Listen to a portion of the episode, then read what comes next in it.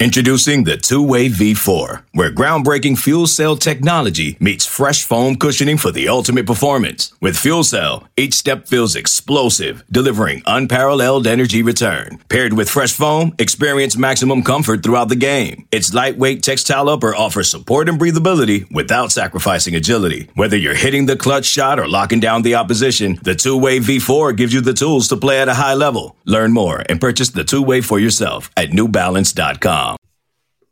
Welcome into the Autzen Audibles podcast. I'm Matt Prehm, Eric Skopil with me as always. And on today's show, uh, we bring in National College Football writer and transfer portal expert Chris Hummer of 24 7 Sports.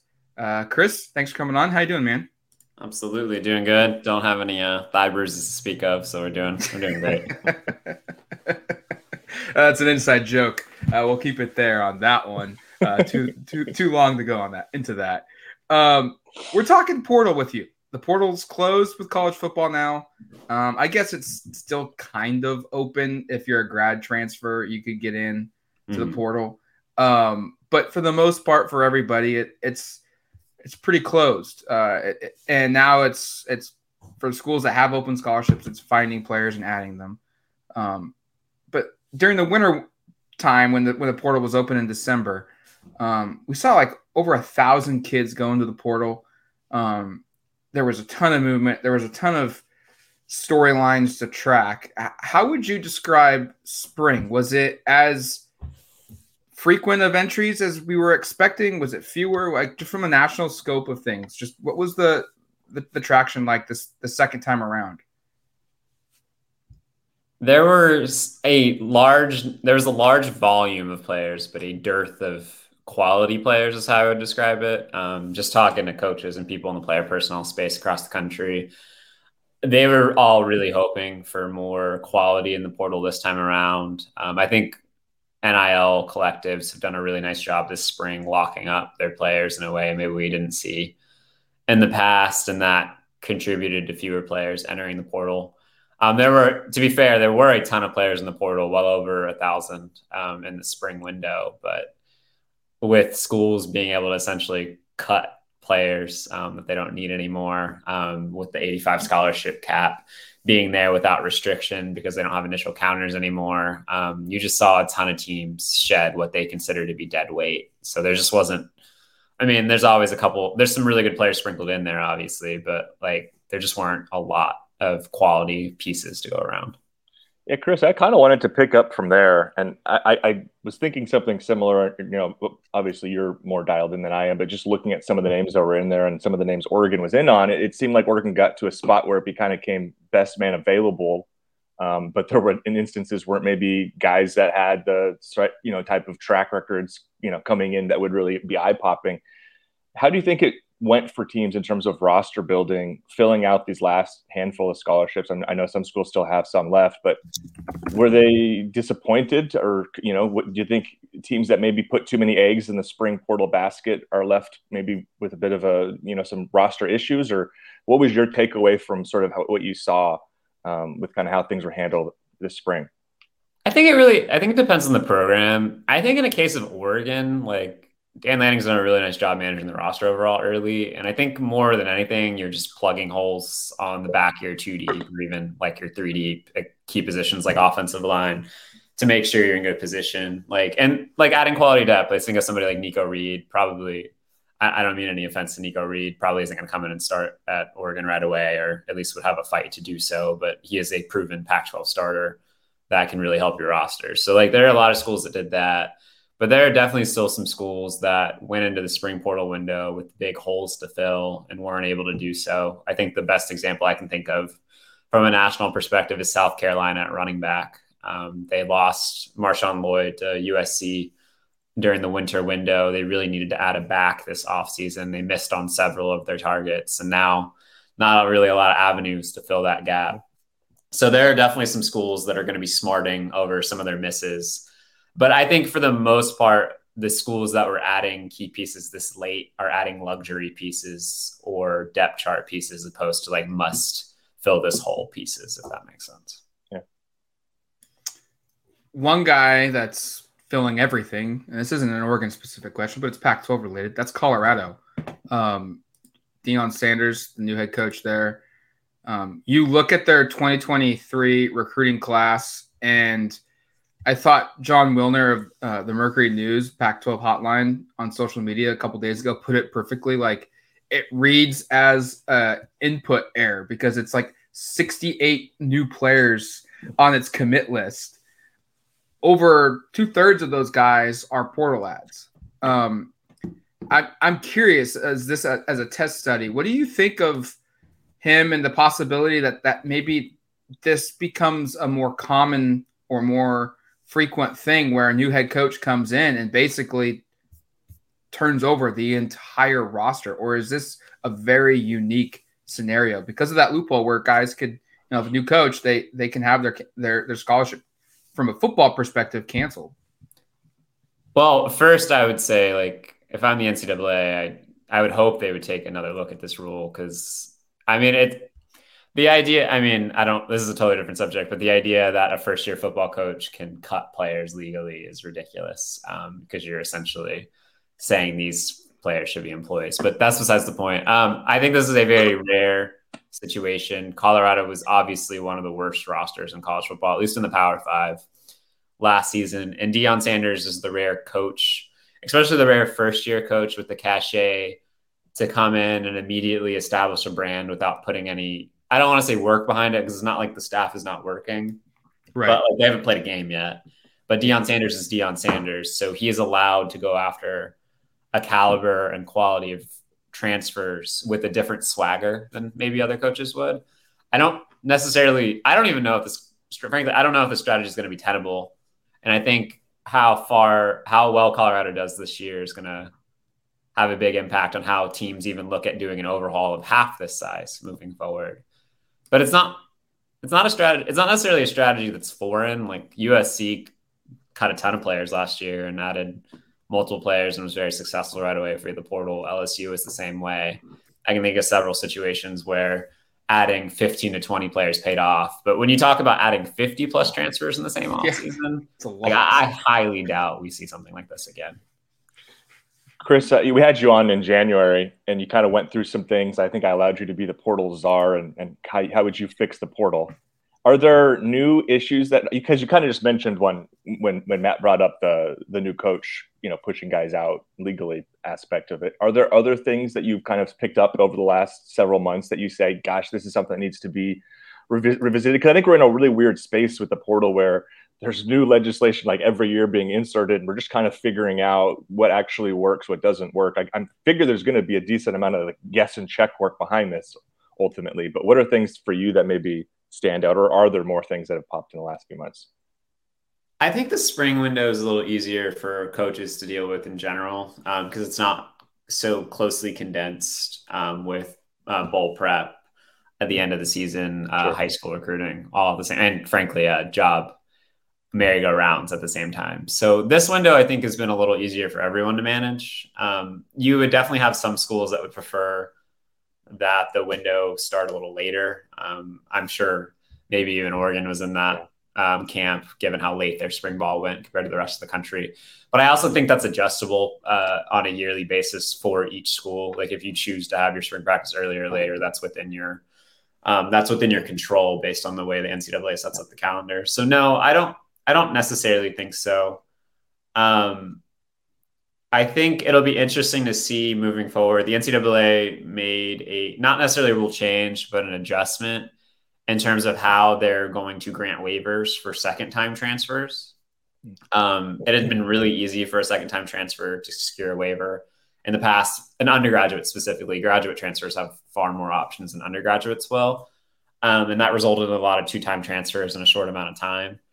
Um, we're seeing less of that now than we have before in the spring window because of the NCAA saying they would be more strict. So I'll be interested to follow that. But I think the majority of the big picture transfer issues are centered around the fall and just frankly, um, a lot of coaches complaining about transfers being able to do the one time rule.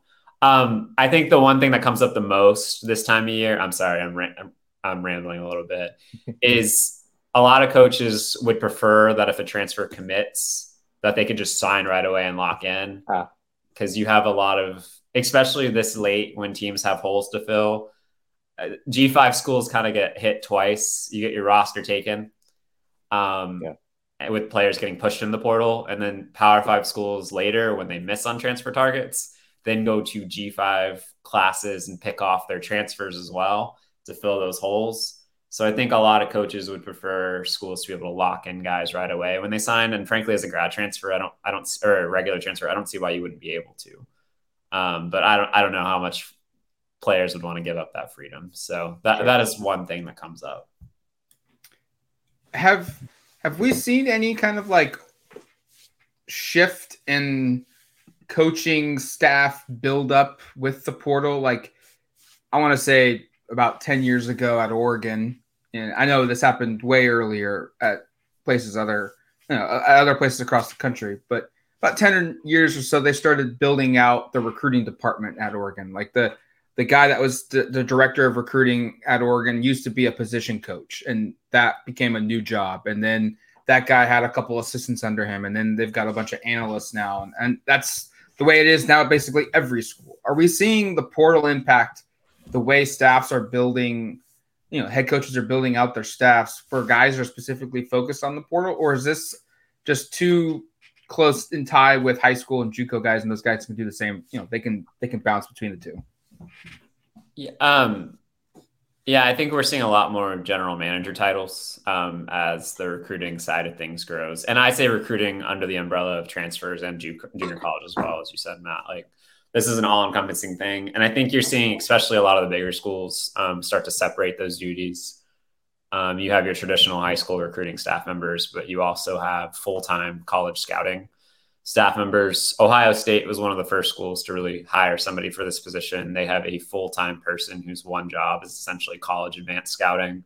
They spend the entire year um, scouting opposing rosters and essentially coming up with a list of guys that would be takes for Ohio State if they entered the portal. And they're not the only school that does that. I can think of a dozen off the top of my head right now that have staff members assigned to that some schools have to do both of those things with the staff they have. These are the resources um, that money in college football creates. Um, but you definitely are seeing a larger priority put towards portal management and recruiting management as a whole as that job becomes um, more encompassing over time. Like there's a lot more work that goes into recruiting a high school athlete in 2023 than there was in uh, 2013, for example, uh, with the graphics matter more now social media matters more now the amount of time you spend with them matters more we're about to have unlimited official visits for guys technically so there's just there's so much more that goes into it chris who's who's been the big winner would you say since let's say february or so in the portal like is there a school or maybe just in the last maybe maybe even let's just put it since the window closed that kind of range like post spring like is there a school that you think is really elevated itself. And uh, I guess I'll just, I'm curious on your opinion on Oregon was pretty active in the last week or so, adding a handful of guys. I'm curious on what you think Oregon has done in that period too. Is, is there a school that stands out that's really, really separated itself maybe in the portal? Yeah, um, I don't know how relevant it would be to the Oregon audience, but um, Louisville, Louisville has been extraordinarily active. Um, I guess Louisville and Colorado are the two that stand out. Um, Colorado because it had to, Louisville um, because I think Jeff Brohm's been ultra aggressive. Um, they've added some really quality pieces like Storm Duck from North Carolina, Cam Kelly from North Carolina slash Virginia. I guess Storm Duck from North Carolina slash Penn State. Uh, Marcus Washington from Georgia, Eric Miller, a multi multi year starter at um, Purdue offensive tackle Keith Brown coming over from Oregon, um, notably. And I think Keith is going to be a really big part of that defense. I, I, really like what Louisville's done in the spring window. And I, I frankly really like what Oregon's done. Um, I wrote about this a little bit the other day. I think Dan Lanning, people think of him as a defensive guy, and he is a defensive guy, obviously. But I think as a roster builder, he has really placed an emphasis on creating game changing weapons around his mm-hmm. offense and the ability to score. Uh, we saw that last year with the way the offense performed. And right now, Oregon has a potential Heisman Trophy candidate in Bo Nix. And we've seen Oregon be ultra aggressive, putting pieces around him, whether that be like Gary Bryant at wide receiver or taking multiple potential starters along the offensive line. Um, not all during the spring window, obviously, but um, they've taken right. pieces at every position on offense, including running back. If you go back to last year with Oregon's top two backs being from the transfer portal. So I really like the way that Dan Lanning has approached offensive football building. Um, he didn't necessarily have all the pieces he wanted on campus right away, so he went and got them via the portal. And I think it's going to result in another top ten offense, and which is which is what you have to do when you have somebody like Bo Nix. You have an open window at the time, and he's trying to take advantage of that. Yeah, I was going to segue into just kind of 2023 Oregon, just kind of. All right.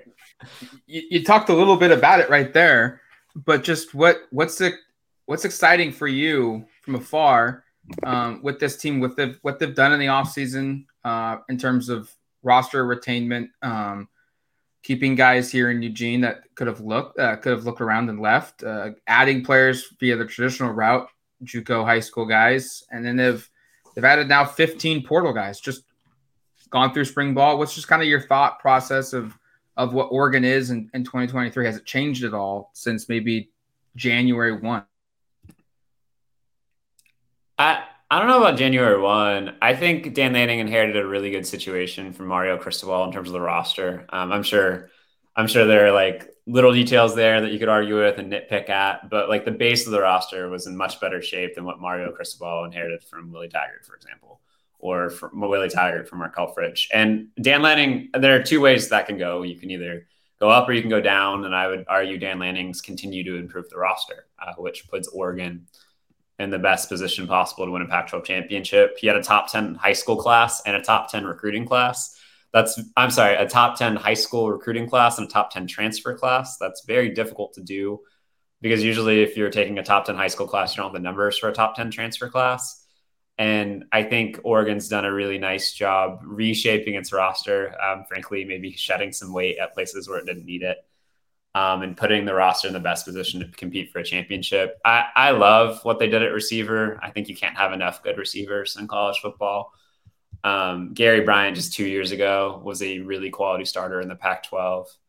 Um, I'm very curious to see how the brothers Bo Nix and Tez Johnson uh, hook mm-hmm. up on Saturdays. I think that could be a lot of fun, and obviously there's a very close connection there. And then even somebody like Traeshon Holden, who I know has um, had his moments at Oregon thus far, but seems to be in better standing. And he was somebody at Alabama who was a quality starter there.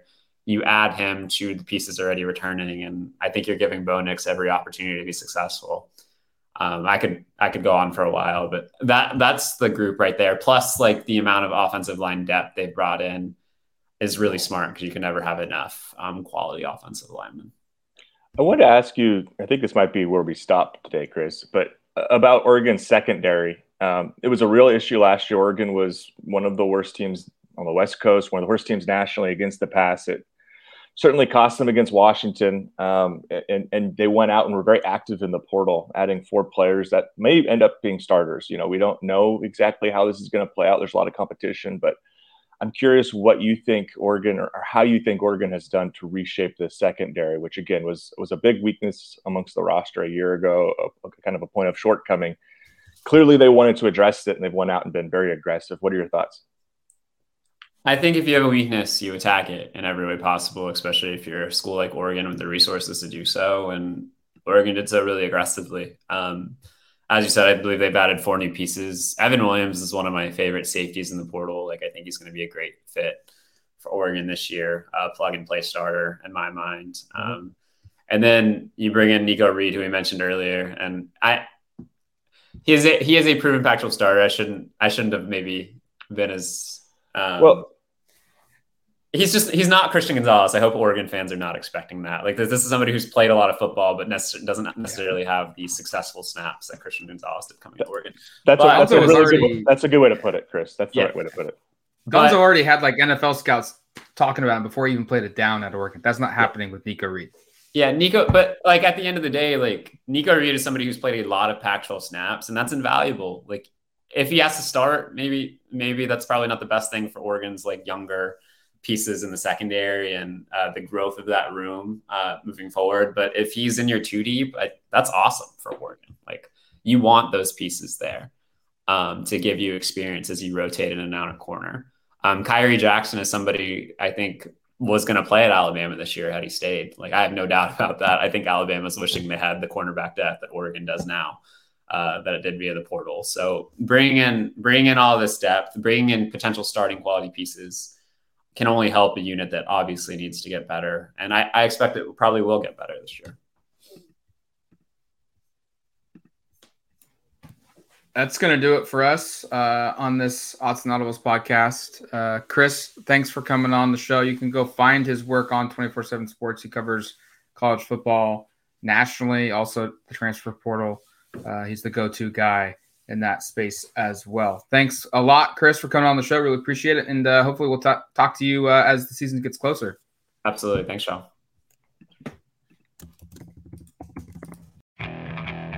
Okay, picture this. It's Friday afternoon when a thought hits you. I can waste another weekend doing the same old whatever, or I can conquer it. I can hop into my all new Hyundai Santa Fe and hit the road. Any road. The steeper, the better. Because my all new Santa Fe is available with H track, all wheel drive, so I can hit the trail without a worry in the world. Heck, with three rows and best in class rear cargo space, I can pack the whole family in with all our gear. We've got available dual wireless charging for our phones, so we'll never lose touch with civilization, and we won't lose touch with the primordial power of Mother Earth. So which is it? Waste the weekend or do something a little more epic? And conquer it in the all-new Hyundai Santa Fe. Visit HyundaiUSA.com or call 562 for more details. Hyundai, there's joy in every journey.